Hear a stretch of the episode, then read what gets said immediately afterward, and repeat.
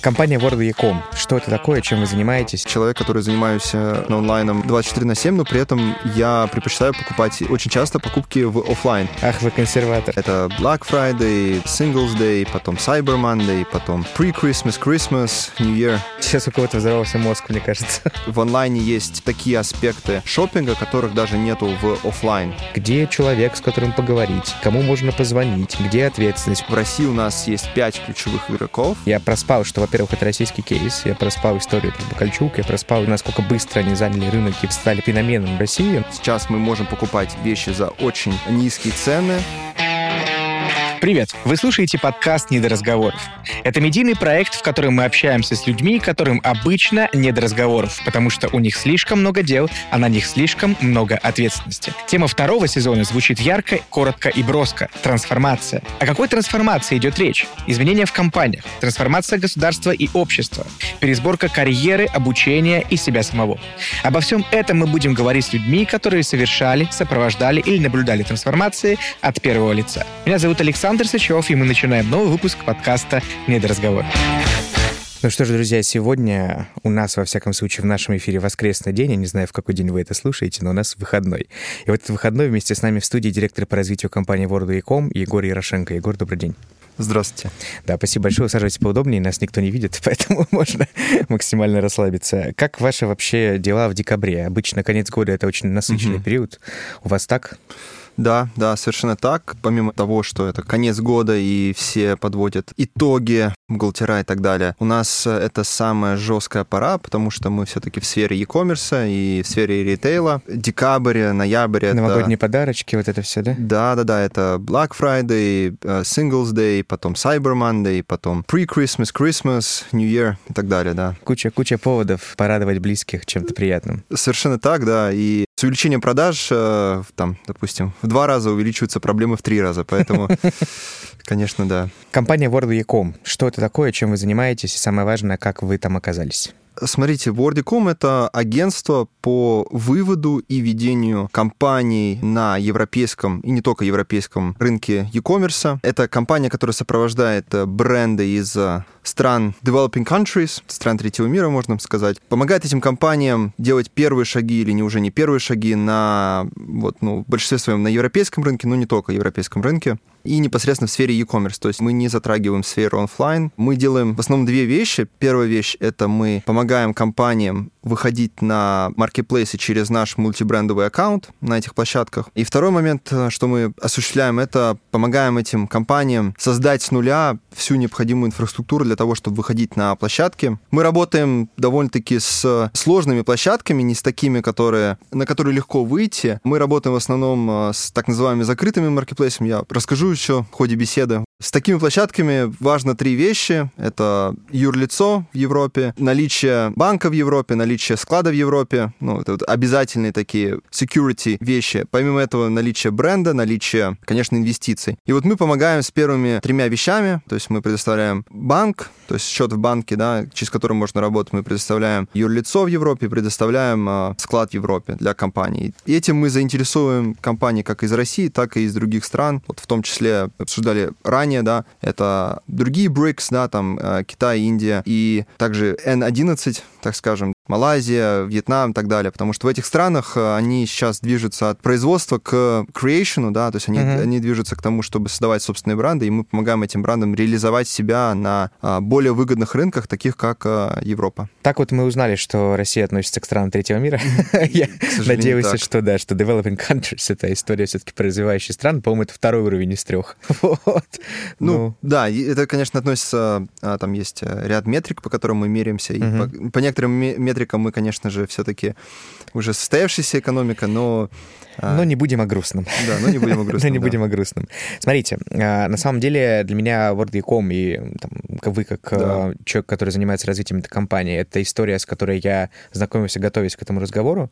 Я думаю, что для многих слушателей это тоже компания, которая чуть меньше там, попадает в их кругозор, в их поле интереса, но тем не менее мне интересно то, что вы делаете во многом там, по той информации, которая есть у меня, по тем рекомендациям, которые мы обсуждали. И сегодня я буду в некоторых вопросах ставить себя на позицию незнайки, да, я говорил вам это за эфиром, спрашивать какие-то порой, может быть, для вас очевидные вещи, но в первую очередь это делаю для того, чтобы это было понятно и чуть более детально для наших слушателей. Да, там, известно. Да, Во-вторых, конечно. потому что мне хочется там, узнать какие-то личные для себя вещи, как мне кажется, люди, человеком, которым занимается предпринимательством в этой стране, человеком, который, в принципе, хочет понимать, как устроен рынок, что происходит. И весь второй сезон мы говорим про трансформацию. Да. Наш сегодняшний разговор будет трансформация рынков и трансформация экономики в целом. Об этом поговорим. Без заумных вещей, без очень глубокого погружения там, в метрики, в макровещи, но больше на таком человеческом уровне с точки зрения там, прогноза, понимания, куда и как двигаться. В этом смысле у меня вопрос. Сама по себе компания, которая занимается, по сути, выводом других компаний да. на европейские и другие рынки, ну, насколько я слышу, да. да, и, в принципе, иностранные рынки, мне кажется, что такая модель еще не так давно была намного менее популярна. Да. И в целом сегодня возникает таких компаний все больше и больше и больше. Даже в моем инфополе есть другие люди. С какими изменениями в, в принципе, там, в, может быть, экономике или в мышлении людей сегодня это связано? Почему сегодня все больше предпринимателей, занимающихся ритейлом или другими, думают о там, экспансии на глобальный рынок, забывая про то, что, или, может быть, не забывая, а доходя до этого uh-huh. разумным шагом, в том, что можно делать это все в России? Ну, как и в большинстве случаев, это совокупность факторов. Да, во-первых, это развитие технологий в целом, особенно в сфере Якома. Их темп просто был намного увеличен благодаря ковиду, конечно же. Да, но... Это технологии, в первую очередь, связаны с логистикой дистанционной, да, или с чем? Это многие аспекты, да, в том числе логистика дистанционная, возможность э, рассрочки на маркетплейсах, адаптация самой ментальности людей, да, связанная с тем, что все больше люди сидят дома и не ходят в магазины ну и больше этого даже это сами маркетплейсы, которые, ну, маркетплейсы, либо сайты компаний, которые могут закрывать больше потребностей а, покупателей. То есть если 10 лет назад покупка товара онлайн это было скорее про то, чтобы купить тот товар, которого, возможно, нету в ближайших магазинах. Сейчас это уже в онлайне есть такие аспекты шопинга, которых даже нету в офлайн. Например?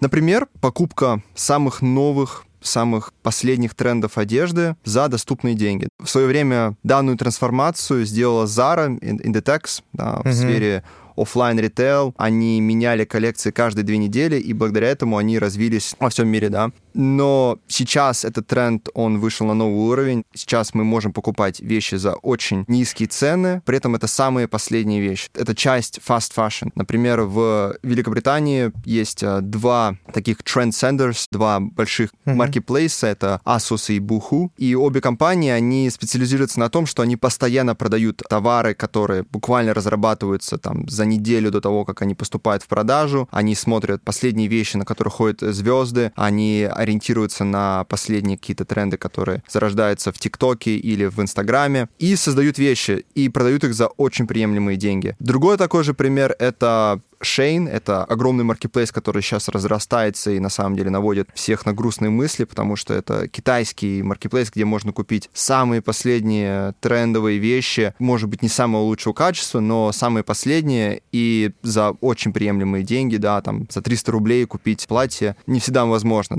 У них очень грамотно построена логистика благодаря последним технологиям, которые буквально 5 лет назад были невозможны. Вы сказали, что такое было невозможно еще 10 лет назад, ну и 10 лет назад, условно, это была покупка как раз вещей, которые, скорее всего, либо нельзя купить на локальном рынке, либо еще при этом при всем, вероятнее всего, эти вещи не нужно там мерить, да, или ты точно знаешь, ну то есть там купить бытовую технику какую-нибудь заказать или что-то да. такое. Это более комодити, более понятная покупка. Да. Мне кажется, что сегодня, ну, со всеми сервисами примерки, как у кого там, ну, там не будем называть эти бренды, но российские бренды, многие деливери, это возможность мерить дома, да. там, забирать вещи обратно и так далее, и так далее, это все бесплатно. Несомненно, Наверное, ковид это ускорил. Я думаю, что да. вообще история с пандемией. Но мне кажется, что здесь вот... Поправьте меня, если это неверная гипотеза. Но мне почему-то кажется, что еще это связано с тем, что как будто бы, как будто бы сейчас намного более трендовые, более востребованные маркетплейсы, которые как раз предоставляют вот это максимальное соотношение цена-качество. И как раз очень часто с стремлением в сторону низкой цены. Вот у меня сильное ощущение, что сегодня условно low price предложения намного больше, на это намного больше бьют в акцентах, причем начиная от там, а, сферы индустрии питания да, и индустрии гостеприимства, заканчивая вот как раз ритейлом. Связано ли это с тем, что происходит большее расслоение, на ваш взгляд, ну, экономическое? Связано ли это с последствиями пандемии, с тем, что люди сохраняют сегодня деньги и стараются тратить очень сдержанно? Или это просто моя какие-то линзы, которые почему-то я надел, и вот так вижу мир? Нет, вы совершенно верно видите мир e-commerce в России, да, угу. но это... Да, не... я в России, разумеется. Да, да, да, да, да. Но все-таки в России мы немножко отстаем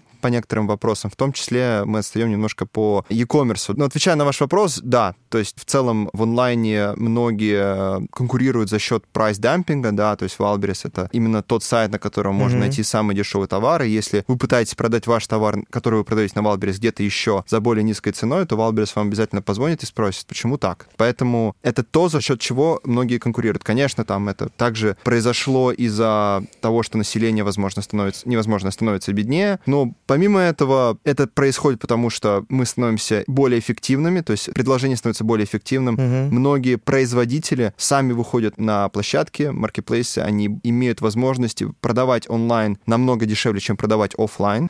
Ну, инфраструктурной нагрузки меньше. Намного меньше. Вот. Это не, это не проще, но это требует меньше инвестиций. Поэтому многие производители делают такой D2C, да, direct to consumer, когда они начинают продавать напрямую. За счет чего мы теряем middleman, мы теряем посредника, который был неэффективен, который тратил на себя много денег покупатель. Но помимо этого, на самом деле, в России пока еще не сформировалось или формируется пока что, да, в моем представлении, это понятие качества. То есть в случае многих качество — это самое дешевое, что можно носить, да, то есть там за какую маленькую цену я могу приобрести такой товар. Но это, это именно та философия, с которой там люди покупают, э, допустим, на Алиэкспрессе или... И на том же Asus это такая же история. Ну, на том же Asus такая же история, да. Но вот Asus, например, они тоже сейчас идут в более дорогой сегмент, у них открывается более премиум категории, да. В Европе многие покупатели начинают понимать, что и не только в Европе, в Америке, и в Азии, что иногда приоритетнее покупать на тех маркетплейсах или на тех сайтах, где это качество будет выражаться в твоем experience е. То есть ты, возможно, переплатишь за покупку на этом сайте, но ты получишь более качественный опыт продаж. Ну, допустим, э, многие покупают товары на условно Zalando вместо того, чтобы покупать эти же товары, это в э, Европе, покупать эти же товары на Amazon или там искать э, перепокупщиков на eBay, кто-то покупает товары на том же, назвали ASOS, вместо того, чтобы, да, условно покупать это на более дешевых сайтах, потому что они понимают, что покупая этот товар на премиум, ну или таких качественных маркетплейсах, они точно купят бренд, который принадлежит производителю, они купят товар, который качественный, не является бракованным, и это входит в то качество, которое они покупают. Цена-качество сдвигается в более большую цену, но более большое качество. Чему я это говорю? В России пока что очень э, популярны вот именно маркетплейсы, которые ориентированы на низкое качество, низкая цена. Такие как вот, к сожалению, Wildberries сейчас движется в эту сторону, там, Shein, AliExpress и так далее, Joom в то время как маркетплейсы, которые имеют более большую цену, но лучше качество, они либо разоряются, либо их не так много. И сейчас есть один такой яркий игрок, это Ламода. Ну, то есть Ламода — это даже в сезон, получается, во время ковида, когда многие бренды, топовые бренды, которые почему-то не были так хорошо представлены онлайн, приходили на маркетплейсы, именно в этот момент Ламода взяла там всего лишь пару десятков брендов на свой сайт. То есть они не, не набрали такое большое количество брендов. Если вы посмотрите количество брендов на Ламода, ну, вы можете пролистать этот список довольно-таки быстро. В то время как если вы зайдете на AliExpress или на Wildberries, этот список, он будет намного длиннее, да. Понятно, что Ламода там продает только одежду, в то время как там Wildberries или Озон продает все подряд, но угу. они именно этой специализации гарантируют лучшее качество, и, ну, вот в это уходит, получается, цена.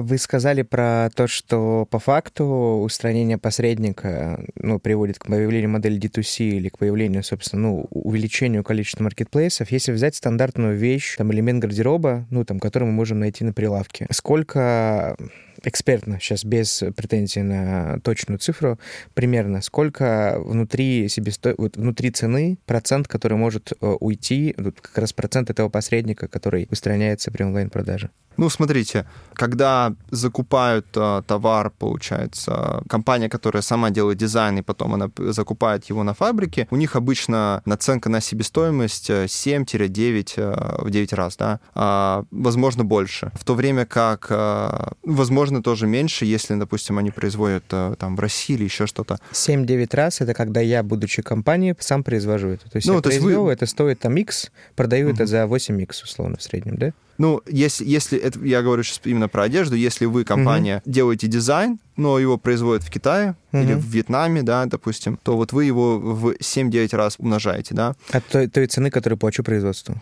той цены, которую платите Мгм. производству, плюс, э, получается, в Incoterms DDP, то есть э, плюс то стоимость доставки до России, ну, там, где ваш пункт приема товара, то есть логистика плюс производство идет. Ну, то есть, очень грубо говоря, очень грубо говоря, если я нахожу в магазине, там, не знаю, куртку за 15 тысяч рублей, то она произведена была где-то за 2-3 тысячи.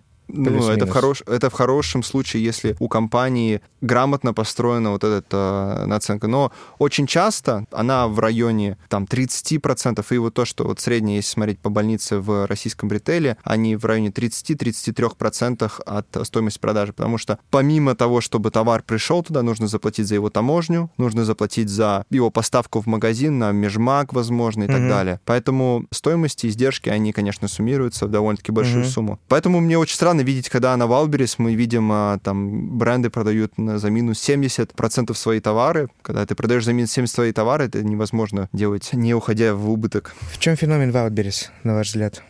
Wildberries э, сделал абсолютно правильно в нужный момент. Они поняли урок, который поставил Amazon. Тот, кто контролирует логистику товара, тот контролирует рынок. Они инвестировали рано деньги в создание правильного логистического пути товара, в открытие складов вне Москвы. Они конкурировали за правильные рынки. И сейчас Wildberries обгоняет э, Озон более чем в два раза. При том, что Озон сейчас догоняет Wildberries, да, я тоже вижу в этом огромный интерес. Сейчас у нас рынок в таком формировании, и интересно, что будет через буквально пару лет. Если посмотреть так по всему миру, то очень мало где за рынок конкурирует больше, чем две компании. Мы посмотрим э, в Китае, там, окей, там три компании контролируют 91% Мгм. рынка. Мы посмотрим в США, Amazon контролирует там огромный кусок всего e-commerce. Там нету прямых конкурентов, которые могут что-то сопоставить Амазону. В Индии ключевыми маркетплейсами э, владеет либо Amazon, либо Walmart. То же самое видно в Великобритании и в любом другом рынке на свете. Но в России у нас есть пять ключевых игроков, которые в целом претендуют на то, чтобы быть э, лидерами. И буквально там через пару лет мы поймем, кто реально выйдет на самые большие обороты.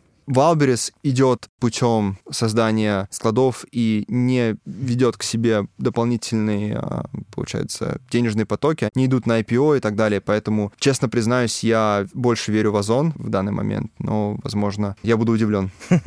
Интересно, что история с Wildberries, скажем так, мне, опять же, человеку не погруженному именно в ритейл-рынок и в яком рынок, кажется, что я как будто бы ее проспал. Вот просто Да. поделюсь вам. Я не очень там фанат покупки чего-то, когда разница там идет там в двух-трех рублях. Ну, то есть у меня прям есть друзья, которые такие, блин, смотри, ты можешь купить это там не за 1130, а за 1110. И ты такой, ё-моё.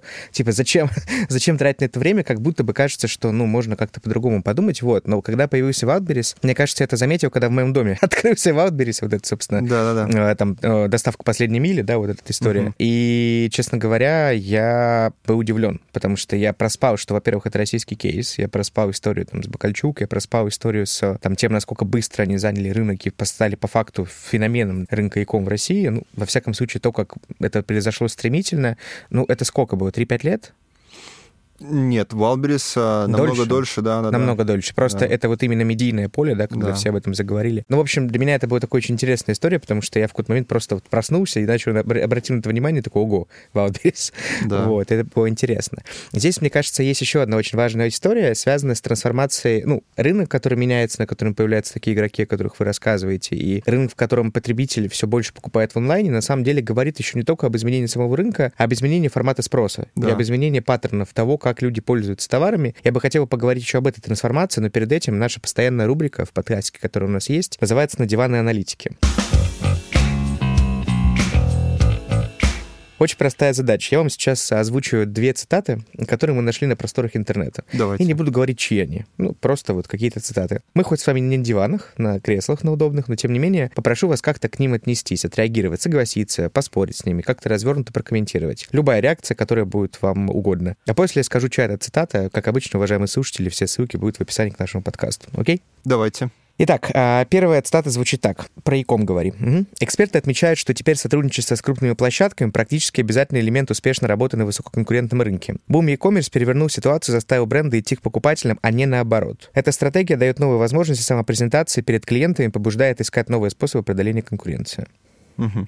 Ну, есть кейс Nike, который может э, критиковать данные, э, данное суждение, да. Есть э, огромное количество брендов, которые понимают то, что на маркетплейсах они уходят на второй план, и они не готовы с этим э, мириться, и они поэтому отказываются от э, данного направления. Проблема, огромная проблема российских э, маркетплейсов, которые гонятся за ценой, который называется Race to Zero, да. Конечно же, многие пытаются заниматься демпингом цены, но не готовы мириться многие бренды с этим. Например, э, в России ушла, ушел э, Снежная королева versus Wildberries до этого был огромный кейс того, что ушел Nike с Amazon. Почему? Потому что они понимали, что они теряли контроль над тем experience ом, который получает их конечный клиент на сайте. Они понимали, что те данные, которые они имеют с клиента, они уходили в третьи лица, они уходили к самим, самому маркетплейсу, который использует эти данные. И сейчас мы понимаем, что мы живем в веке, когда информация — это новая нефть, за которую все борются, да, и э, из нее можно получить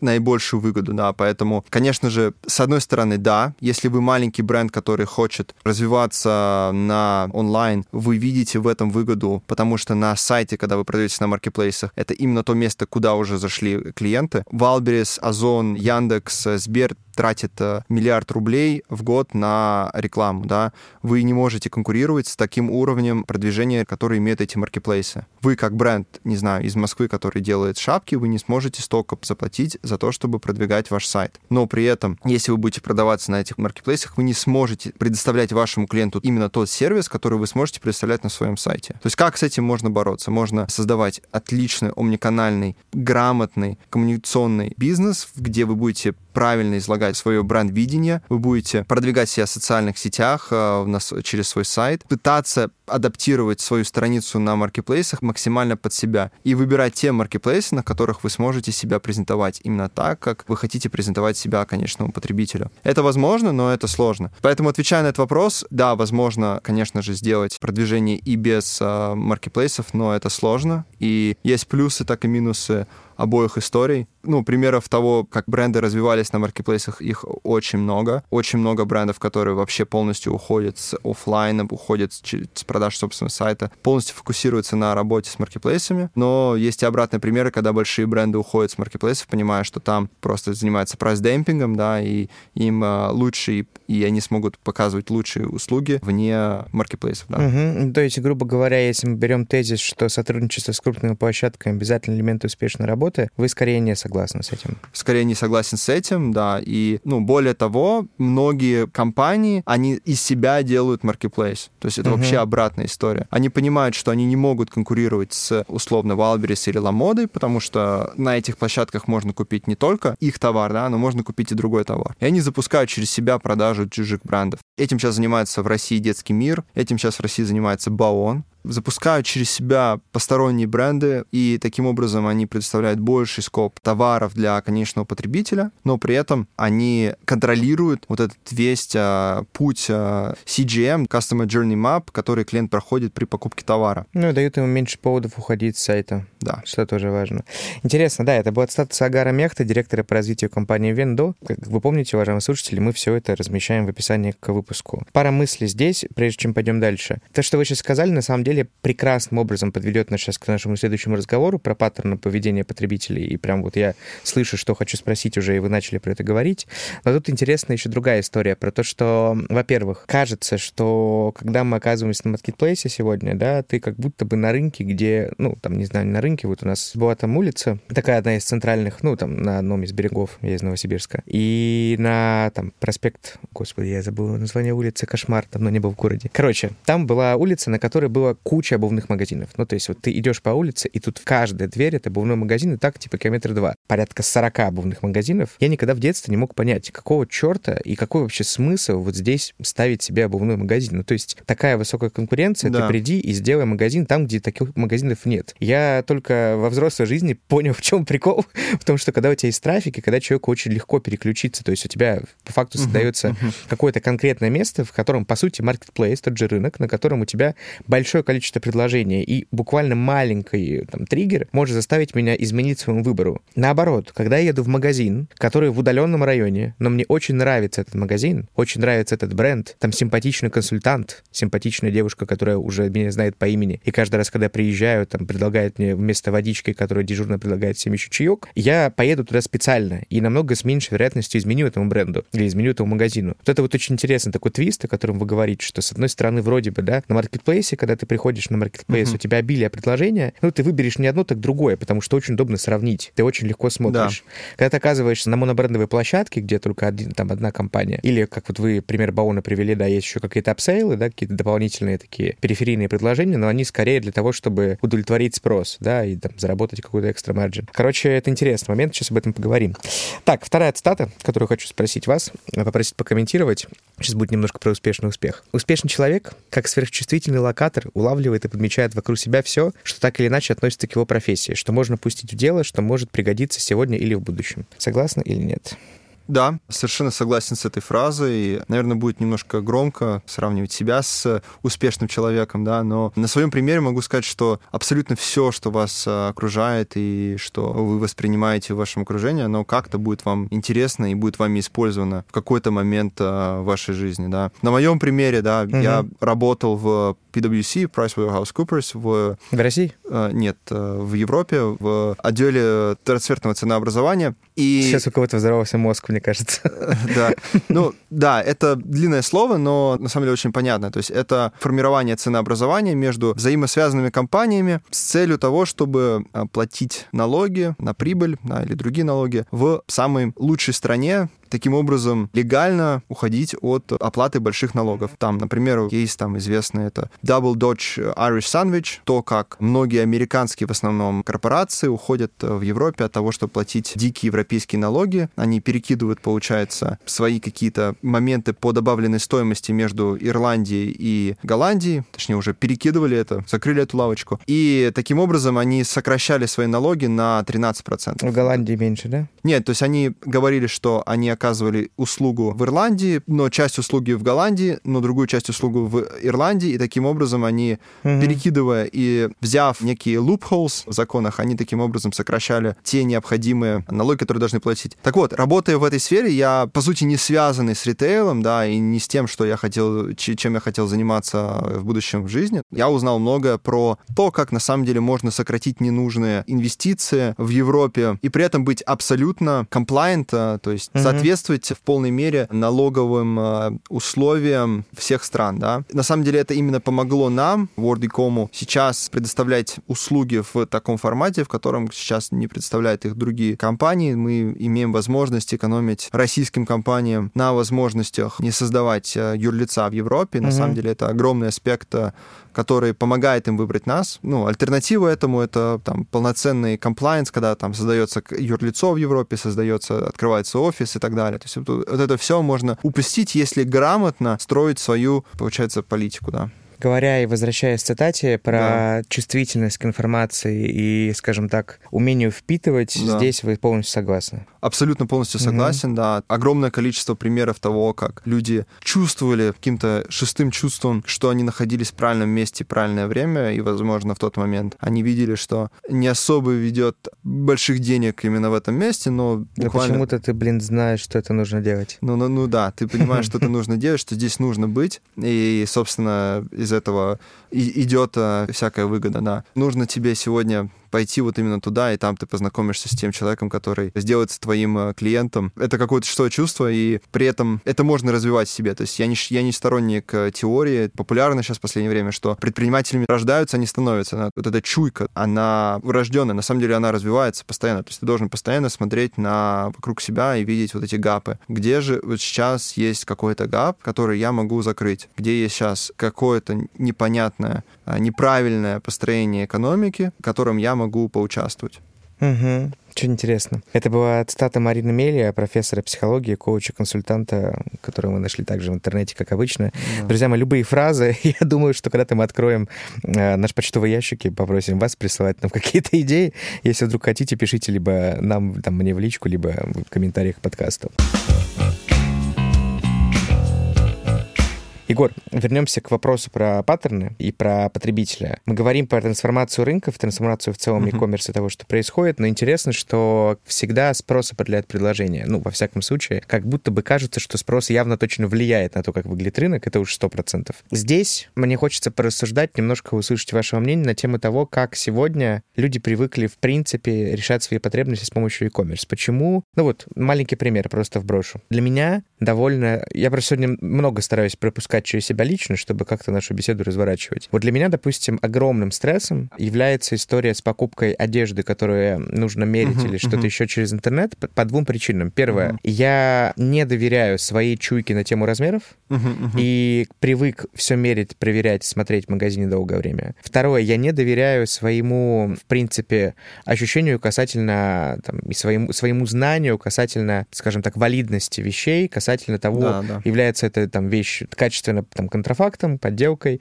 или это же оригинальная вещь, особенно если я покупаю какую-то вещь того бренда, который мне нравится почему-то, и я понимаю, что я этого не пойму. И как будто бы у меня есть ощущение, что я могу стать э, какой-то условной жертвой. Вот эти эмоциональные вещи, мне кажется, ну, существенно влияют в том числе на тот там CGM, который должен быть простроен с точки зрения опыта. Как сегодня вы с вашей стороны, ну, вводя в первую очередь компании, помогаете, во-первых, там, может быть, где-то эти вещи подкручивать, да, там, да. тем компаниям, которые с вами работают. Во-вторых, как вообще, в принципе, компании сегодня, которые деливерят этот опыт онлайн-покупки, пытаются это менять? Я, мне неудобно, как будто бы, или я не привык, uh-huh, uh-huh. и я переживаю и не доверяю, как uh-huh. будто бы. Вот такие две вещи. Ну, вы знаете, на самом деле я, несмотря на то, что я работаю в индустрии e-commerce и непосредственно одежды, я столкнулся с абсолютно такой же ситуацией. То есть мне...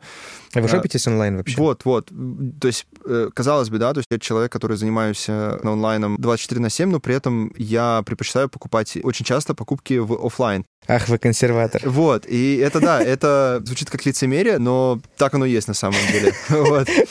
Как звучит, так и выглядит. Так и звучит, так и выглядит, да. Это большая проблема для e-commerce а, и большие возможности в том, что еще огромное количество людей на самом деле не пришло в онлайн именно потому, что они не чувствуют себя комфортно там пока что. И на самом деле есть небольшие триггеры, которые смогут их э, переубедить. Вот, например, вы не знаете, какой у вас точный размер. Что делают в таком случае компании? Они пытаются убедить консюмера, те, которые не, не могут определиться размером. Что если не подойдет, то мы вам там поменяем что-то, да? Да. Ну, ага. помимо того, что мы вам поменяем это, сразу заказать там э, сетку вещей, то есть там на, на размер меньше, на размер больше. Таким образом, вы сможете померить по факту и взять товар. Но здесь вырастает проблема в том, что вы не хотите расставаться своими деньгами за три размера, пусть даже на время, там, если вам придет возврат. Ну, угу. вам неприятно то, что из вашего мобильного банка уйдет... X3. Э, X3, да, а не X1. Да, а еще мне неприятно, что это требует от меня большего количества действий, чем раньше. То есть мне нужно теперь два шага сделать вместо одного. Да. Купить вещь или купить и вернуть те, которые не подошли.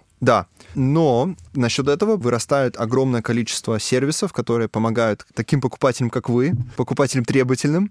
Так вы себя-то отсюда тоже не убираете. Да-да-да. Перевели тут на меня стрелки.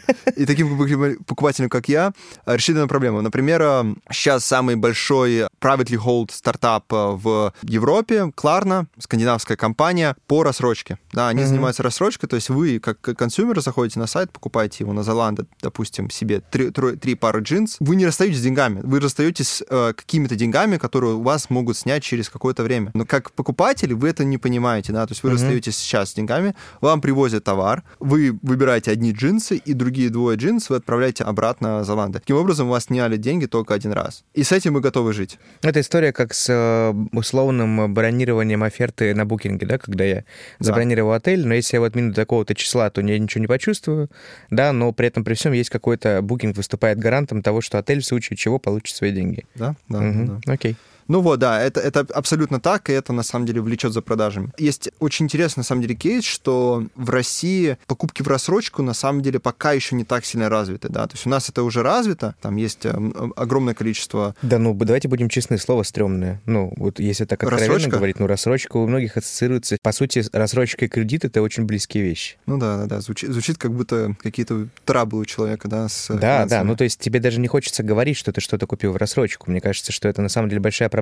Вот, ну такого нету в Европе, и даже более того, из всех э, стран постсоветского пространства, на самом деле, одна страна, где рассрочка очень популярна, это Казахстан. Там самый основной маркетплейс — это Каспи. Ребята продавали электронику, купили банк, и на фоне банка продают, то есть дают кредиты людям, которые покупают э, вещи. То есть изначально это была электроника, сейчас это все. Там люди покупают носки в рассрочку, да, и это совершенно нормально. Там относительно не такие большие комиссии, да, за, за рассрочку, и люди берут рассрочку на все. И это, это такая вот все-таки немножко азиатская вещь, да, что это э, общепринято, но сейчас это... Обожаю Казахстан. Да, Казахстан классная страна. Ну, и в целом э, казахи очень развиты в плане e-commerce, на самом mm-hmm. деле, да, у них, ну, во-первых, наш Валберис там э, хорошо себя чувствует, Ламода, но помимо этого, да, есть локальные игроки, и все, абсолютно все используют рассрочку. То есть без рассрочки в Казахстане абсолютно ну, бесполезно находиться, на самом деле по опыту нашей работы. Вот. Наши это Word.com или Baon? Word.com, Baon и Finflare, да. То есть угу. несколько компаний, да. Окей, возвращаясь к вопросу про то, как э, этот опыт меняется и что сегодня делают, собственно, магазины и там бренды и компании того, что было. Первое, это меняют немножко мое отношение к тому, как мне комфортно распоряжаться деньгами. Вопрос недоверия как решается? Вот я не верю, что у вас натуральная вещь. Да, да, это хороший вопрос. Ну, здесь, а, получается, грамотная коммуникация, здесь иметь маркетплейс, который будет отсеивать некачественные бренды. То есть вот mm-hmm. возвращаясь к тому, что мы говорили ранее, мы говорили с вами про цена-качество, да, и что иногда, может быть, цена-качество — это не только самая низкая цена и самое низкое качество, но и средняя цена, но средняя самое лучшее качество по этой цене. Есть бренды, которые идут по этому пути, и они занимаются тем, что они отсеивают компании. Например, там Ламода, да. И в Европе такие есть ярко выраженные бренды, такие как Zalando, как About которые имеют отсеивание брендов, которые являются не экологичными. И более того, на своем сайте они, ну вот вы сказали, там, нехорошее качество, наверное, больше говорили про само качество товара, или все-таки важна экологичность его? Нет, больше про качество я говорил, качество, да. да. Угу. Ну, а я это воспринял как экологичность, потому что в Европе это очень популярно, угу. вот. В целом, да, то есть э, если marketplace является закрытым, то он будет отсеивать все плохие... По какому-то критерию? А эти критерии они выставляют сами. То есть вначале они обычно ставят угу. такие критерии, что какие-то безопасные критерии, да, например, ну, у всех маркетплейсов есть какие-то критерии. Условно, даже eBay, где может зарегистрироваться каждое физлицо, есть критерий, что ты обязан занести свой снилс, да. В Wildberries может зарегистрироваться каждый самозанятый. На Озоне самозанятые уже не могут, там может зарегистрироваться только ИП. Вот, и так далее. И они идут на ужесточение, да. И доходя до определенного маркетплейса, маркетплейсах там уже есть определенные там форматы компании, которые можно зарегистрировать только из определенной страны, только имея европейский банк. И уже следующая стадия, да, это когда имеется закупщик, такой байер, да, или ну, обычно это команда байеров, которые индивидуально рассматривают каждый кейс. Uh-huh. Да, и они смотрят, они говорят, окей, у вас интересный кейс, вы подходите под наш сайт, вы не нарушите общую концепцию нашего сайта, вы не нарушите то предложение, которое у нас в целом есть, та тематика, и вы подойдете под наш спрос, и таким образом мы сможем сохранить и вам, и нам хорошую конверсию, конверсию, правильное общее восприятие цены, будь то низкая цена, будь то высокая цена. И таким образом вы сможете иметь хорошие продажи. На таких площадках вы, как покупатель, будете себя чувствовать комфортно. Вы будете понимать, окей, я сюда приду, я здесь точно буду иметь хорошие бренды, точно буду иметь хорошее качество, и я смогу себя чувствовать доверительно на таком сайте. Заходя на там Авито или eBay, ну, вы понимаете, да, что там может продаваться абсолютно каждый человек, да, uh-huh. даже физлицо, там вы можете на собаку себя зарегистрировать Авито, да, и продавать товары. На Авито вы заходите заходите туда с понятием того, что вы сейчас можете купить пустоту, что вас могут там обмануть, что там могут быть жулики, там могут э, продавать э, бракованный товар и так далее. И у вас нет этого ощущения комфорта. Создание вот этого ощущения комфорта, оно стоит денег для брендов, огромных денег. Оно стоит того, чтобы они отсеивали неправильные бренды и, э, и чтобы они привлекали только те, которые нужны им. Я, знаете, пока вы говорили, я еще понял, что еще лично меня третье беспокоит здесь. Mm. Это потеря как будто бы интерфейса человек-человек. Мгм. То есть, когда я нахожусь в очном пространстве, да, вот это то, допустим, что очень многие компании испытали в прошлом году, когда Да. ушли на дистанционный формат работы. Ну, там мы весь первый сезон про это говорили, потому что был 2020 год, у меня в гостях были представители функции HR. и Это болело у всех очевидно, да, когда ты потерял контакт с командой, контакт с людьми, контакт Да, с да. руководством и так далее. И вот здесь, на самом деле, с одной стороны, появляется рай для интровертов, в котором тебе нужно делать ничего, кроме молчаливого кликания по кнопкам, да, по мышке, и в целом после этого у тебя дома появляется там холодильник или мультиварка. Но с другой стороны, как будто бы части людей, я, наверное, попадаю в эту часть, вот про себя, опять же, если рассуждать, очень большую часть опыта помогает внутри определенного пространства, будь то там оффлайновая точка, да, магазин, или будь это общение по телефону, ордеринг, да, или что-то еще, помогает другой человек, который, если качественно со мной поговорит, у меня возникает доверие. Вот эта часть, мне кажется, что, ну, абсолютно теряется на элементе там онлайн-покупки. Я из тех людей, кто любит звонить еще, если вы сегодня могли, кстати, это ощутить. Мне нравится звонить, у меня там все друзья мои, многие там партнеры на работе э, вечно там бесятся, говорят, напиши, там, мне неудобно, я Да, занят да. и прочее. А я говорю, ну, блин, ну, неудобно, сбрось. вот, это же очень просто. В этом смысле я хоть пытаюсь понять, с вашей точки зрения и вот с такой призмы взгляда на рынок, вот такие рассуждения, где человек, с которым поговорить, кому можно позвонить, где ответственность. Очень часто на маркетплейсе даже не понятно, какие контакты, то есть куда звонить, если что-то не так. И я такое видел не раз, то есть я не могу понять, там можно написать техподдержку, да, ну, как бы, это не то, что хочется сделать, потому что не чувствуешь как будто бы какого-то сервиса и кто-то, кто тебя страхует. Вот еще, наверное, одна из историй. Мои рассуждения — это архаичность э, такого человека, который как бы не супер в теме вот новых этих трендов, или это все-таки имеющее место быть сомнение на рынке? Вы как это думаете? абсолютно имеющее место быть сомнение, и на самом деле это возможность на триллион э, долларов, который сейчас э, потихоньку оккупируется разными игроками, да. Возьму немножко шаг назад, да, то есть вот у вас проблема в том, что вы теряете контакт с э, человеком во время продажи, да, Которому хочется рассказать проблему, а он тебе поможет ее решить. а он Вот тебе поможет ее бы, решить, да.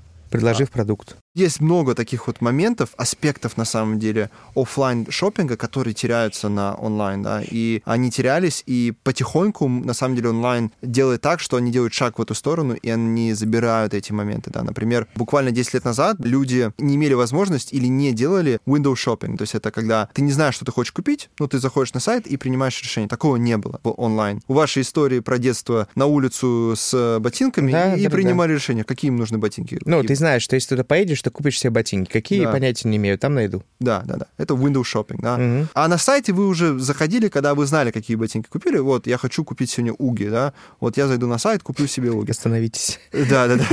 Это не стоит делать. Вот. Э, Нет.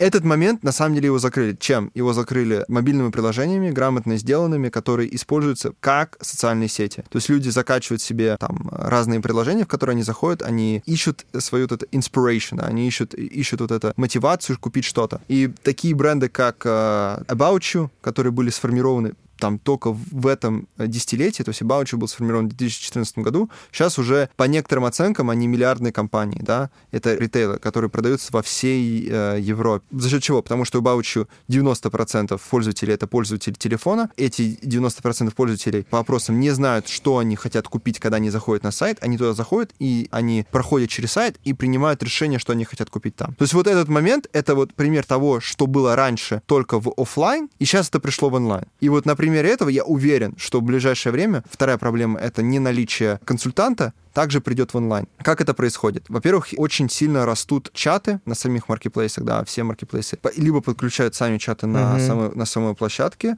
либо там интернет-магазин это делают, либо они оставляют там WhatsApp бизнес, Telegram, да, где можно пообщаться с консультантом, который тебе расскажет. Многие используют сторонние компании, где консультант сможет позвонить клиентам и пообщаться с ними. Я работал в компании Scale Up э, из Лондона, называется Мгм. Mirko, у которых есть а, разработанный такой продукт для омниканальности, для диджитализации, когда клиент приходит в магазин, то есть э, когда приходит в магазин, его встречает с планшетом э, сотрудник и за секунду закачивает всю его историю продаж этого клиента и, э, смотря на то, что клиент продавал до этого в онлайн, офлайн, делают рекомендации, да, это вот это, собственно, приложение. Помимо этого, Мирко использует и другие похожие сервисы используют для того, чтобы прозванивать этих клиентов, или клиенты могут сами за- записаться на встречу, и во время время этих звонков они смотрят, что этот клиент покупал до этого, рекомендуют ему определенные товары, которые похожи на те, что были до этого куплены, которые сейчас в тренде. И вот это, ну, реально идет просто общение по телефону, онлайн, где компания может обеспечить этот э, сервис. Это модель такого какого-то семейного брокера, который да. знает, как ты управляешь своими деньгами. Причем модель, мне кажется, совершенно не принятая в России. Ну, то есть у нас нет такой это в ментальности вот истории. Во-первых, когда ты скажешь семейный брокер, половина не поймет, о чем ты. А во-вторых, в принципе, ну, там, те, кто поймут, у нас так редко очень делают. Опять же, взять там западная если ментальность, ну, нет западной ментальности, но, условно, там, американскую ментальность, например. Там, в принципе, история, что тебе звонит твой брокер и говорит, слушай, тут есть возможность, да, вот вижу, там, как вы тогда делали, и ты можешь принять определенное решение, доверяя этому человеку, который уже понимает, что тебе может подойти. Да, да, да. И на самом деле это, это в России, да, к сожалению, есть такая ментальность, что если тебе кто-то что-то пытается продать, да, он пытается всего, тебя надуть. тебя надуть, да, да. или пожестче. А в Европе и все-таки ну, на Западе, когда тебе пытается кто-то позвонить и продать, э, он пытается сделать выгодно себе, но сделать выгодно тебе. Ты получаешь лучший сервис. И это люди воспринимают именно так. Поэтому это, этот момент, он, конечно же, существует, да. Все-таки developing countries, понятно. Вот. Но это изменится. То есть uh мое личное мнение, что буквально в ближайшее время мы будем иметь все лучше и лучше и лучше вот этот CGM, да, который клиент будет ощущать на себе, когда будет покупать товар. В этом смысле, при этом, при всем, очень многие же другие индустрии, такие потребительского сегмента, они в России с точки зрения сервиса вообще передовые. То есть если взять там историю с Хорикой, сервисом в Хорике, если взять финтех, это тоже очень часто по да. сервису, ну, компании, которые могут прям, мягко говоря, преподать урок многим компаниям там, и многим таким столпам рынка западным. Здесь, знаете, что еще интересно? Вы, появился вопрос прямо в процессе сейчас. Кажется, что вот эта история с человеческим интерфейсом и условно репутация поставлена на кон, ну, то есть вот я, допустим, вас знаю, да, вы мне позвонили, я вам доверяю, и от вас я трубку возьму. И когда вы мне что-то там порекомендуете, купите стаканчики Starbucks, это класс. Наверное, это NFT, он скоро вырастет. С другой стороны, сейчас есть феномен и огромного бума продаж через блогеров и вообще influence uh-huh. таких uh-huh. продаж. Uh-huh. И все вот эти истории, как очередной стример продал на ярд там на стриме чего-нибудь, да, там да. какую-нибудь там помады или что-нибудь еще. Это да, временное да. явление или это как раз вот это расслоение, в том числе паттернов, когда каждый выбирает тот сценарий, который ему удобен. Я пойду в магаз в очный пообщаюсь с э, девушкой, кто-то купит у любимого блогера, а кто-то закажет это на eBay. Или это какая-то часть вот этого большой трансформации, которая происходит? Вы как на это смотрите? Я на это смотрю так, что это останется с нами, и это будет только развиваться. Конечно, это знаменитый кейс из Китая, где э, парень продал, блин, на миллиард... Э, миллиард 700, по-моему. Да, типа, да. Ужас. Это, вот. это жуть. Э, да, это да, просто да. это больно. Да. А вы знаете, да, почему? Почему там, ну, с помадой, вот из того, что я прочитал, я очень интересную гипотезу прочитал, почему так никто раньше не делал. Почему? Это полный бред, но просто uh-huh, в качестве uh-huh. шутки, что на самом деле, когда бьюти-блогеры там, женского пола, да, девушки, тестируют помады и что-то еще, он же это помада тестировал, если я правильно помню. Для многих, так как они реально пользуются помадой в обычной жизни, они тестируют много помад. То есть они там uh-huh. 2-3, иначе губы могут там сушиться, что с ними происходит, не то и так далее. А ему без разницы, он тестировал там 12, 13, и, в общем, очень много всяких помад, и поэтому тупо в абсолюте больше показал единиц. Надо много помады намазать, чтобы... Очень на... много помады.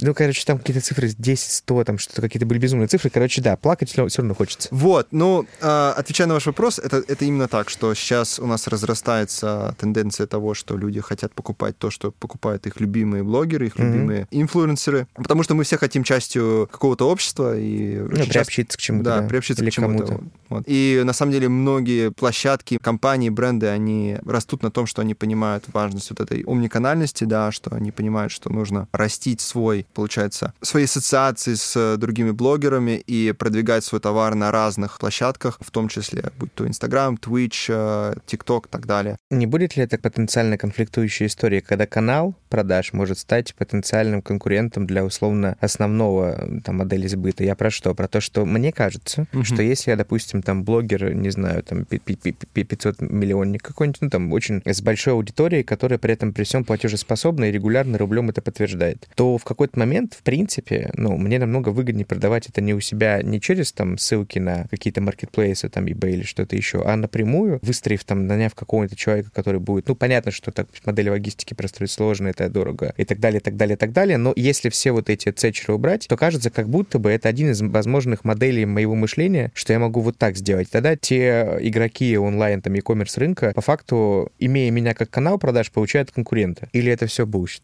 Ну, к сожалению, у блогеров очень редко есть собственный канал продаж типа маркетплейсов, они обычно продвигают в целом бренд. Они, конечно же, очень часто подкрепляют это скидкой, они продвигают, допустим, что введите промокод и сможете на сайте купить этот товар по скидке, да. Не, ну а как же все блогеры, которые делают какие-нибудь бренды одежды, какую-нибудь косметику и что-нибудь еще? Тут же, ну... А, вы говорите про собственные бренды? Про собственные бренды, да. да, да, да. Ну, собственный бренд, потом тут же появляется какой-нибудь не мой бренд уже, но бренд моего друга, который я тоже могу продавать через свою аудиторию, вуаля, и у меня набор продуктов, которые я могу в свою аудиторию деливерить мимо любых других сервисов. Ну, а, как, а как вы будете обеспечивать а, хороший CGM для вашего клиента? То есть Сервис, логистику и прочее? Сервис, я понятия не имею, как это буду обеспечивать. То есть вы, mm-hmm. вы это блогер в, данном, в данной Я схеме? блогер в данной схеме, да. Да, да вы блогер в данной схеме. То есть Хорошо. вопрос в том, что, скорее всего, для меня будет сложно выдержать все эти процессы, и я скорее буду сотрудничать да. с маркетплейсом или с кем-то, кто это все обеспечит, да? У вас особо-то и выбора нету. То Понятно. есть если вы блогер, и вы успешный блогер, вы рекламируете товар, обычно вот в тот момент, когда вы будете его рекламировать, у вас будет бум продаж, и вы должны его будете обеспечить. Mm-hmm. И несмотря на то, что клиент хочет ассоциироваться с вами, будет хотеть купить этот товар, это очень сложно именно, чтобы он ассоциировал э, еще и, и путь э, купли-продажи как-то с вами, mm-hmm. да,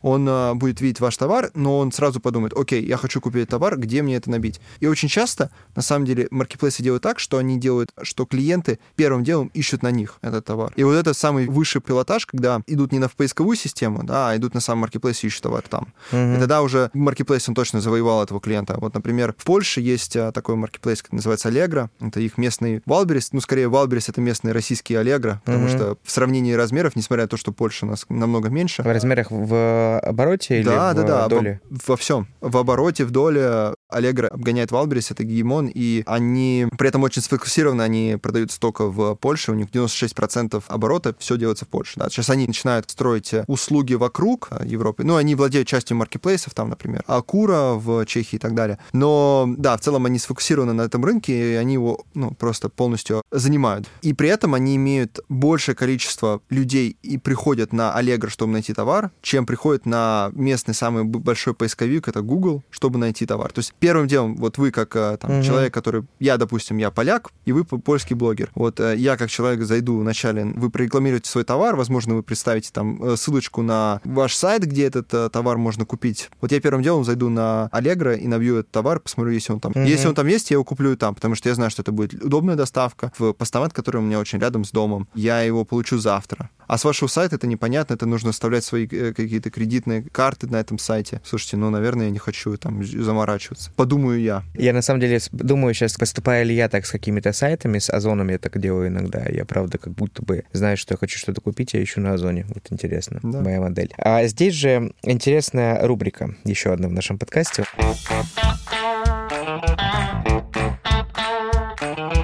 У нас в подкасте есть лирический персонаж. Если вы слушали другие выпуски, да. вы про него знаете. Его зовут Геннадий. В каждом следующем выпуске Гена оказывается в разных ролях, в разных там жизненных позициях, в разных ситуациях и сталкивается с какими-то трудностями. Нашего гостя я прошу дать совет Гене и как-то подсказать ему, что делать дальше. Сегодня наша рубрика называется «Гена и причудливость ритейла». Итак, Гена — это молодой талантливый предприниматель, который сделал несколько проектов, но ни один из них не стал крайне успешным, который принес бы ему значительный капитал. При этом при всем очередной проект, который сегодня запускает Гена, это проект в сфере сфере ритейла, в сфере пищевого ритейла, который связан с коктейльной культурой. Это такие коктейли, которые можно, премиксы, которые можно создавать и, собственно, продавая людям, помогать им устраивать домашние вечеринки. Сегодня перед Геной стал сложный выбор. Полностью организовать самостоятельное производство, полностью сделать э, модель логистики и сбыта там, клиенту по модели D2C, как мы только что там, выяснили, довольно проблематично и без капитала либо якорного инвестора сделать довольно трудно. При этом, обратившись в те каналы продаж, те каналы сбыта, где, по его мнению, есть есть его потенциальные клиенты, это маркетплейсы, он столкнулся с довольно сложными требованиями этих маркетплейсов по поставке, логистике, упаковке пищевых товаров. Сегодня у Гена выбор продолжаться пытаться изменять свой товар так, чтобы соответствовать требованиям маркетплейсов, которые да. завтра могут измениться и поменяют его процессы снова на малом бюджете довольно существенно, или стараться построить свою модель э, логистики сбыта вокруг, допустим, бренда компании или личного бренда, или какого-либо сайта, где он будет аккумулировать целевую аудиторию своего узкого сегмента. Что делать гений, на ваш взгляд?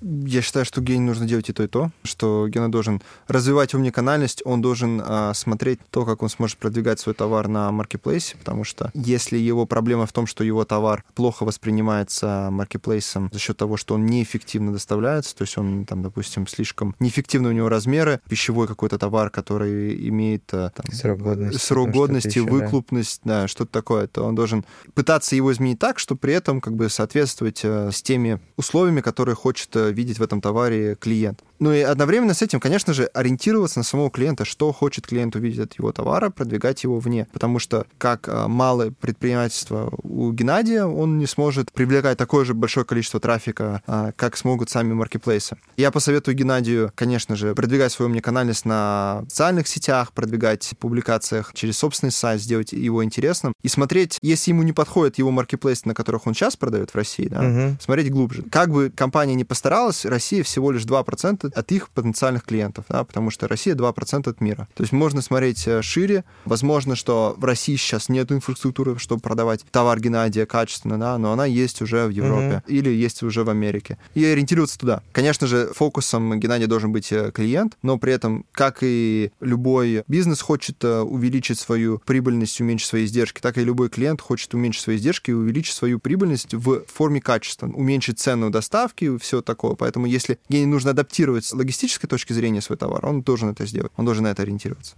Спасибо большое, Гена. Теперь ты знаешь, что делать. В любом случае, если что, приходи за советом, подскажем еще. А в кого в России вы верите? с точки зрения площадок, с точки зрения компаний, может быть, брендов, и в какие продукты вы верите в России?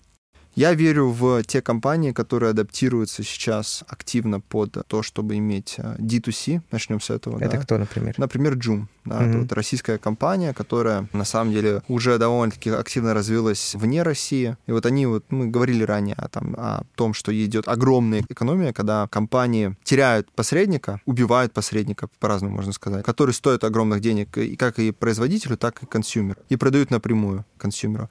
И вот в этом случае да, Joom именно этим занимается. Они находят э, в Китае производителей и за очень низкую цену продают э, товар, обычно не очень высокого качества, но есть и нормальные товары у них. То же самое, но больше в сфере фашена делает Shane, к сожалению, Шейн не очень э, иногда популярен. Многие говорят, что они копируют европейские бренды, чуть-чуть их видоизменяют, модели европейские. И на тех же фабриках, где производятся эти европейские модели, они их производят и продают через себя, да, но при этом они стоят ничего, потому что они не тратятся так много на дизайнеров и так далее. Оба этих канала, они практикуются в новой сфере D2C, чтобы быть главным звеном в своих продажах. Помимо этого, я верю в компании, которые вкладываются в логистику, потому что логистика — это основополагающее всего, да, кто контролирует поставку товара, контролирует э, экономику. Amazon в первую очередь это логистическая компания. И Amazon уже сейчас они предоставляют услуги логистики компаниям, которые даже не продают на их сайте. Да? То есть они предоставляют услуги логистики уже сторонним компаниям. И за счет такой просто другого уровня логистики Amazon развился до тех объемов, которые они сейчас имеют.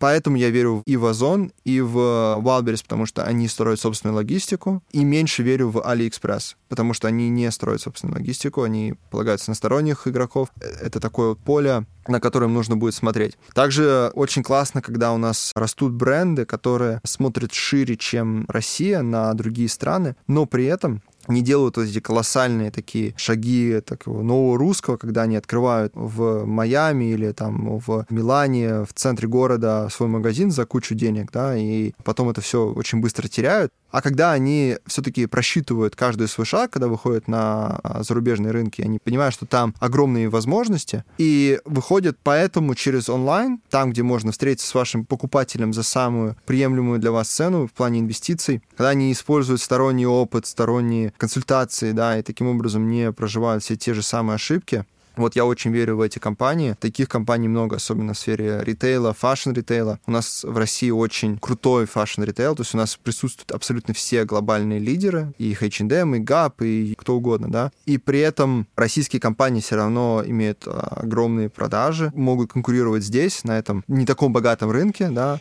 Поэтому, когда они выходят в Европу, и когда они это делают с умом, когда они считают свой рубль, вот я верю в них, да. Зачем Амазону сегодня офлайн точки?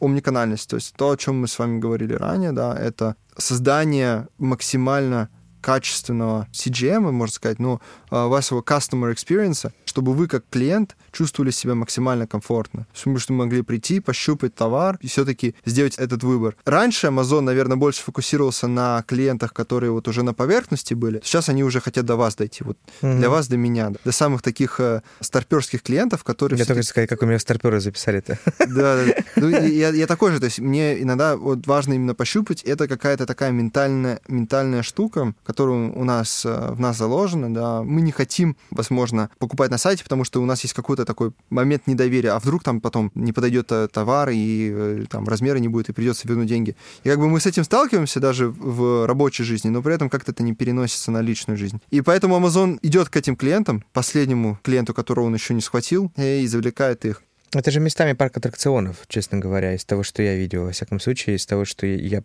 представлял. Мне кажется, что это такая история, ну, они все очень технологичные, там вот эта вся история про там, магазины без кассы, вот эта вся эта тема, ну, в том числе эта история про какой-то такой шоу, по сути, шоурум, там, технологической мощи, технологического потенциала Амазона. Это разве не для этого? Это реально для того, чтобы построить офлайновую сеть? Или мне кажется, что это больше, ну, мое ощущение без да, там, да. аналитики, что как будто бы это больше история про имиджевый кейс, как условный Skillbox делает офлайн точки по Москве с такими курсами, которые в виниловые пластинки упакованы, как будто бы, если вдруг вы не знали, они да, сейчас да. активно в это идут тоже, но эта история как бы больше, мне кажется, честно говоря, имиджевая, и чтобы дотянуться до какого-то, ну, уже совсем периферийного случайного покупателя, который вообще не знает про tech, вообще не знает про Skillbox, uh-huh, uh-huh. про кого-то еще. Вот я до них дотягиваюсь. Но это не история, что он реально так будет покупать. Ну, как и в большинстве случаев, это совокупность факторов mm-hmm. или совокупность идей, вот э, в том числе, да, в том числе это периферийный. Но они бы не строили столько этих офлайновых лока- локаций, если бы это было только... Ну да, а, справедливо. Да, то есть они это делают mm-hmm. часто, и они делают это везде. Сейчас, например, там, мой один из любимых брендов, Gymshark в Великобритании, строит свой первый флагманский магазин. Парень из университета сделал бренд одежды для людей, которые занимаются спортом, активным э, образом жизни. Gymshark, да? Gymshark, да. Такой довольно-таки атлетичный э, молодой человек, э, учащийся в университете. Ему не нравились те вещи, которые там продавались в Nike, mm-hmm. в Adidas. И он хотел все-таки такой больше качковской вещи, вот, и сделал... Я уже на сайте. Ориентированное как и на мужчин, так и на женщин. Отличные дизайны, у них отличные конструкторы, которые делают суперские вещи. Но не суть. Смысл в том, что они вот сейчас открывают первый такой крутой магазин на Regent Street, там, по-моему, 3000 метров, просто гигантское, как завод старый, и это будет их первое место, да. Вот это, вот это случай про то, что они хотят все-таки иметь а, базу. Да, вот этот момент, куда люди могут прийти, куда могут прийти вот эти все люди, которые чувствуют себя как комьюнити Gymshark. Но помимо этого, на самом деле, для них это, это именно с этой точки зрения. Но для компаний, которые уже открывают не один, не два, не три, а много-много вот таких вот точек соприкосновения с клиентами, где клиент может пощупать, это очень часто ориентировано именно на вот этого клиента, который не может еще вот купить только онлайн, ему mm-hmm. все-таки нужно присутствие человека. Почему Тиньков открывает точки выдачи ATM, да, по всей России, Москве? Потому что полностью онлайновый банк все равно должен иметь какие-то точки соприкосновения.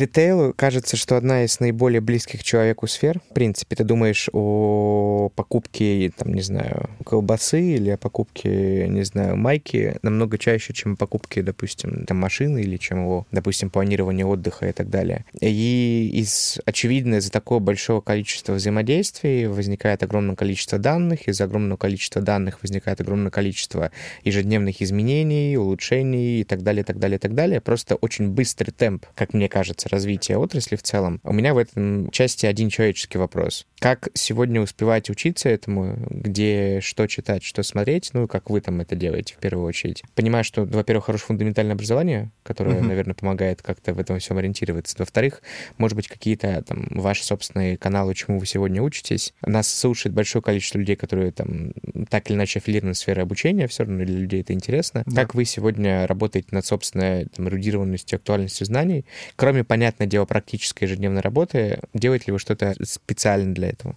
Ну да, кроме, получается, практической а, работы, где там приходится общаться... И впитывать не приходится... как губка, мы говорили про это, да. Да, да, да, да, не приходится, а, а есть а, такая удача, что я, мне получается общаться с интересными людьми, да, с клиентами, которые а, рассказывают свои кейсы, в том числе и, на самом деле, это самая лучшая работа на свете. Но помимо этого, да, конечно же, нужно быть в ходе событий, это подписки на определенные ресурсы, сайты, где... Какие? Поделитесь. Например, Drapers, ну, я в сфере ритейла, это uh-huh. английский сайт Drapers, Retail Week. Подписан на многие российские сферы, каналы в Телеграме, потому что Телеграм — это отличная вообще платформа для э, читания новостей. До, этого я пользовался Apple News, да, uh-huh. где он э, сортирует э, под тебя, получается, uh-huh. ленту новостей. Ленту да. новостей. Но, к сожалению, не остался в таком восторге от Apple News. Все-таки вот именно в Телеграме, когда подписываешься на правильные, я уверен, что все подписаны на правильные каналы, это тоже парочку скажите ваших любимых. Давайте, да. Retail Today, потом Wordy.com, отличный канал новостей. На правах нативной рекламы. Да, да. да. Retailer.ru, Потреб News, отличные сайты. Ну и помимо этого у нас работают сотрудники, которые себе закачивают Google News. То есть в Google есть такая функция, что ты можешь выбирать определенные темы, и тебе Google скидывает там три темы на, на эти права. То есть у нас вот там закачаны там все клиенты, с которыми мы работаем, B2B, все маркетплейсы, с которыми мы работаем и так далее. И сидит сотрудник и присылает утром email, и каждое утро мы уже знаем, что случилось за последний день и так далее. И, возможно, есть такие новости, которые для нас довольно-таки ключевые, но которые пропускают основные там большие сайты, по, даже по ритейлу. Поэтому это вот отличный такой способ. Дайджест такой. С точки зрения именно образования, прям да. вы как-то планируете свой трек? Что-то там куда-то да. поехать поучиться? Ну да, вот как вы сказали, что мне очень повезло, на самом деле большая редкость, когда твое образование, оно связано еще с твоей работой, да, то есть я закончил образование в четвертом вузе в Англии по курсу менеджмент рекламы и розница, да, поэтому мы там с самого раннего возраста уже занимались непосредственно розницей. Постоянно есть определенные учения, которые представлены на, в России закрытой площадке LinkedIn, да, mm-hmm. которые все равно все пользуются через VPN. У них огромное количество, на самом деле. Если а, что, мы не пользуемся, мы соблюдаем законы Российской Федерации. Помимо этого, есть куча, на самом деле, курсов, которые отличные, я постоянно чему-то учусь. Я для себя выявил систему, что лучше не заканчивать курсы, но начинать их. Ты возьмешь столько, сколько тебе нужно из этого. Иногда, если ты себя будешь... И насколько тебе хватит. И насколько тебе хватит, да. Иногда лучше послушать 10 минут какого-то курса и потом закрыть эту тему. Ну и потом сделать таких же курсов 20, да, чем заставить себя дослушать один до конца, но ты половину забудешь, потому что тебе это неинтересно и так далее. Как представитель э, сферы тег могу сказать, что именно с такими людьми, как вы, мы пытаемся бороться. Да, пытаемся бороться.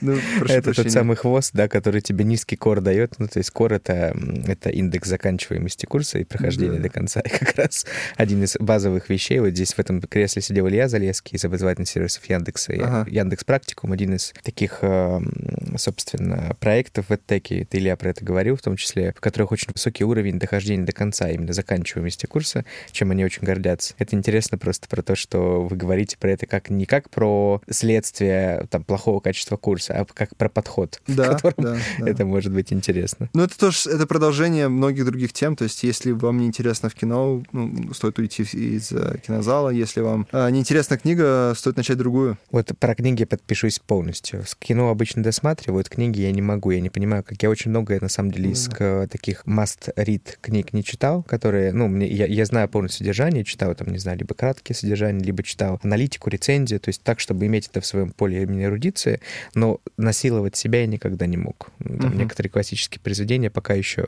на полке стоят в стиле «надо прочитать», ровно потому, что я понимаю, что я не могу читать через силу. Это очень странное действие. Если вы будете читать через силу, то вы себя приучите к тому, чтобы не читать. Возможно. Но я всегда выбирал вот именно тебя не на силу, читать то, что да, нравится. Да, да. И это Правильно политика. Хорошо, спасибо. В моем понимании. Согласовано. Да-да-да. Последний вопрос перед тем, как перейдем к финалу. Скажите, пожалуйста, два, два вопроса. Первый вопрос. Давайте вернемся к истокам, к самому началу нашего разговора. WordEcom как компания, да. это проект, который родился на базе Баона, да. До Баона, да, компании, в которой у вас был тоже там большой опыт, и, собственно, опыт там Баона в какой-то степени в WorldEcom ложится. Вот с точки зрения компании Баон, как вы видите будущее WorldEcom и будущее Баон там, на горизонте 5-7 лет?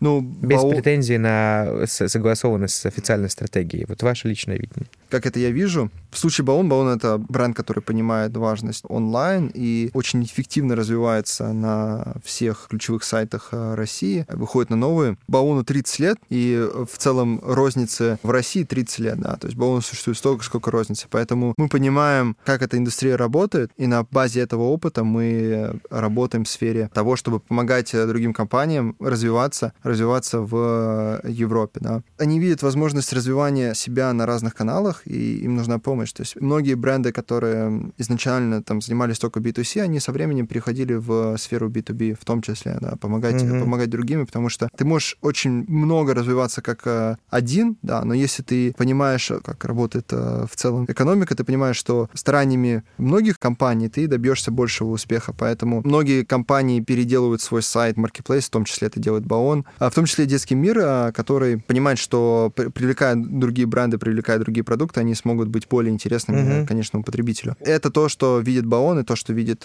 что он сможет путем создания большего количества брендов вокруг себя, они смогут добиваться больших успехов. Что ж, WorldEcom — это отличный аутсорс продажи на международном рынке. Если вы захотите выходить в Европу, вам необходимо набирать сразу огромную команду людей, которые в этом разбираются, которые это делали до этого. И, ну, к сожалению, это довольно-таки сложно, потому что сейчас таких э, сотрудников на рынке мало. Знаю, сам не так просто находить сотрудников сейчас, особенно в сегодняшнем рынке. Поэтому есть возможность все эти вопросы на самом деле аутсорсить и брать себе подрядчика, который будет отвечать за KPI, и если он не будет соответствовать э, вашим ожиданиям, то от него избавиться. В то время как от сотрудника нужно контролировать, нужно ему платить зарплату, даже несмотря на все KPI. Поэтому в этом есть на самом деле продолжение э, в сфере B2B и для Баон, и для.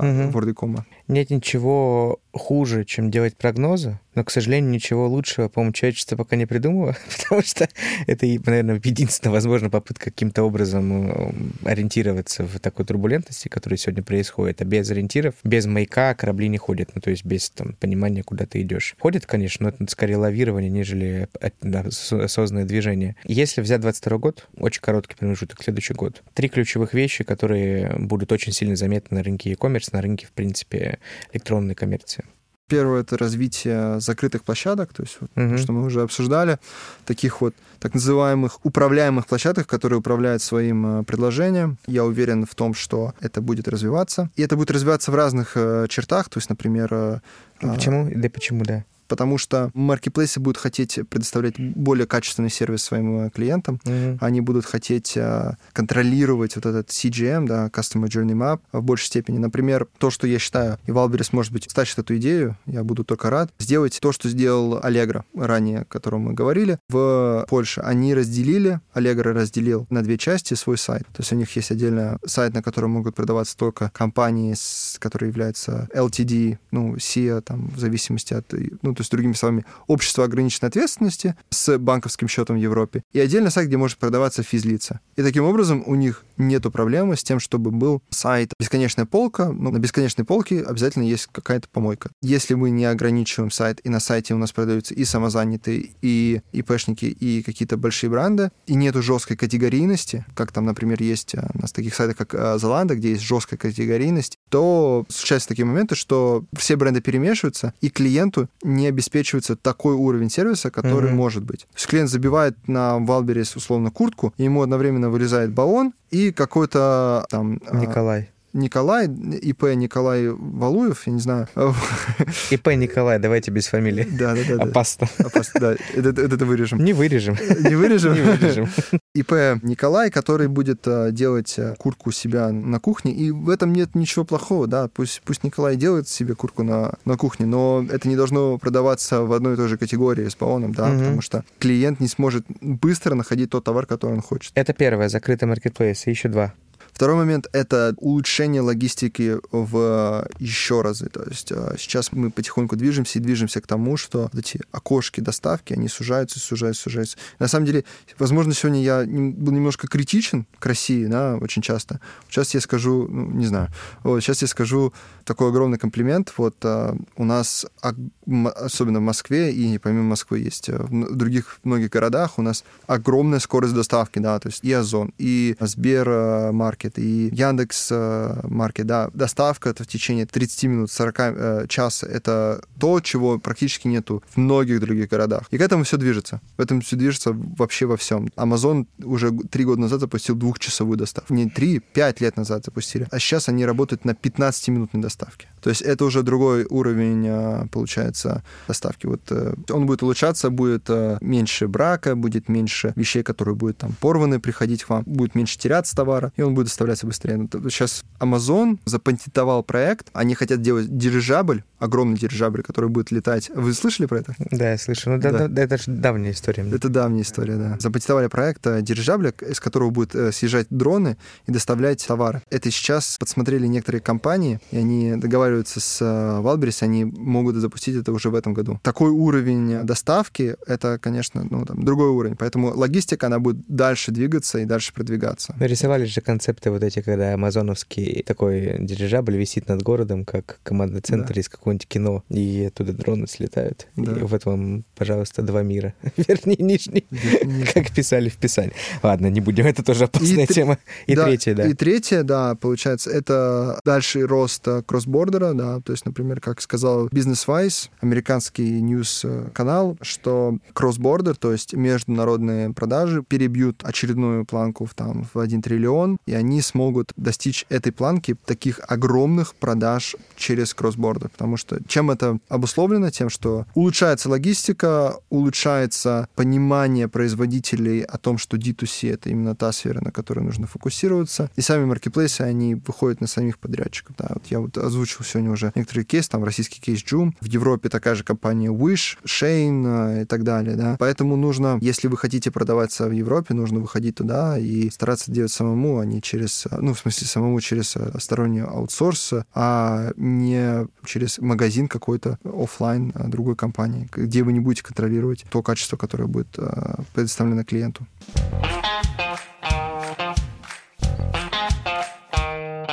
Конце каждого подкаста мы играем с нашим гостем в игру ассоциации. Правила этой игры очень простые. Я говорю вам слово э, или фразу, а вы как-то на нее реагируете. Первое, что приходит вам в голову. Да. Иногда я буду делать какое-то странное выражение лица, типа в стиле.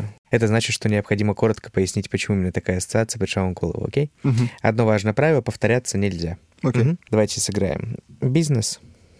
Жизнь. Уникальность. Конкуренция. Marketplace. Э, товар.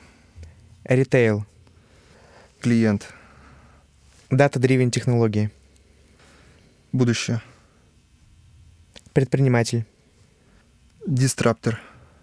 Поясните. Uh, disruptor. Ну, ломающий традиционный склад uh, бытия, да. А, угу. Дизраптор, да? Да, да, да. Да, окей. А, цель. Достижимо. Зарубежный рынок. Близок. Экспорт. Возможен. Такая мотивационная часть пошла. Цель достижима, зарубежный рынок близок, а экспорт возможен. Класс. А, коучи в эфире. Так, а, вебинар. Продвижение.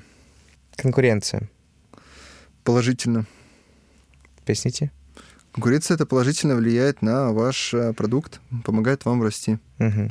Закрытые площадки. Лучшее, что есть. Ни одно слово. А. Можно, можно. Не, можно не одним. А, не можно не одним, да? Наоборот, клево, когда не одним. То есть, а, давайте тогда, одним. да. Можно не одним, да, лучшее, что есть. Хорошо. Подкаст. Хорошее образование. Угу. Самозанятый. Отличное времяпрепровождение. Бег. Смысл жизни, смысл э, личного развития. Марафон. Цель. Анализ. Обязательно нужно делать. Великобритания. Э, опыт. Бренд. Обязательная составляющая вашего товара. Россия. Страна возможностей производителей. Это как будто реклама России страна возможностей организации. А, так, хорошо. Германия. Э, страна возможностей а, для Нельзя продажи. повторяться. Для продажи. Ну, давайте Все хорошо, по-другому. давайте по-другому, да. А, Германия — это огромные... Не давайте определение. Первая ассоциация. Вот какой-то образ, может быть, что-то. Логистика, Логистика, прекрасно. А, Берлин. марафон, Москва. дом, Баон. опыт, Ворд.Яком. продвижение, смысл, рост, э, э, огромные возможности для продавцов. Егор Ярошенко. Э, Предприниматель. Спасибо большое. Это был Спасибо Егор. Ярошенко в нашем эфире. Что хочется сказать? Хочется сказать большое спасибо этому проекту и подкасту, который мы сами делаем силой команды, за то, что есть возможность общаться с очень разными людьми. Тема второго сезона — трансформация, когда выбиралась, э, выбиралась специальным образом так, чтобы позволить нам общаться с людьми из очень разных сфер. И сегодня я точно понял, что все это было не зря. Надеюсь, что вне зависимости от того, чем вы занимаетесь сегодня, образование, это предпринимательство или, допустим, вы еще учитесь в высшем учебном заведении, для вас был интересен тот опыт, о котором рассказывал Егор, и, несомненно, вы нашли для себя что-то интересное, полезное и применимое. Потому что ритейл и в целом электронная коммерция — та сфера, которая коснется каждого из нас, хотим мы того или нет. Но, как известно, с трендами не нужно бороться. Нужно о них помнить, знать и понимать, что выбора у вас, к сожалению, нет. Это был подкаст «Не до разговоров». Увидимся с вами на просторах интернета.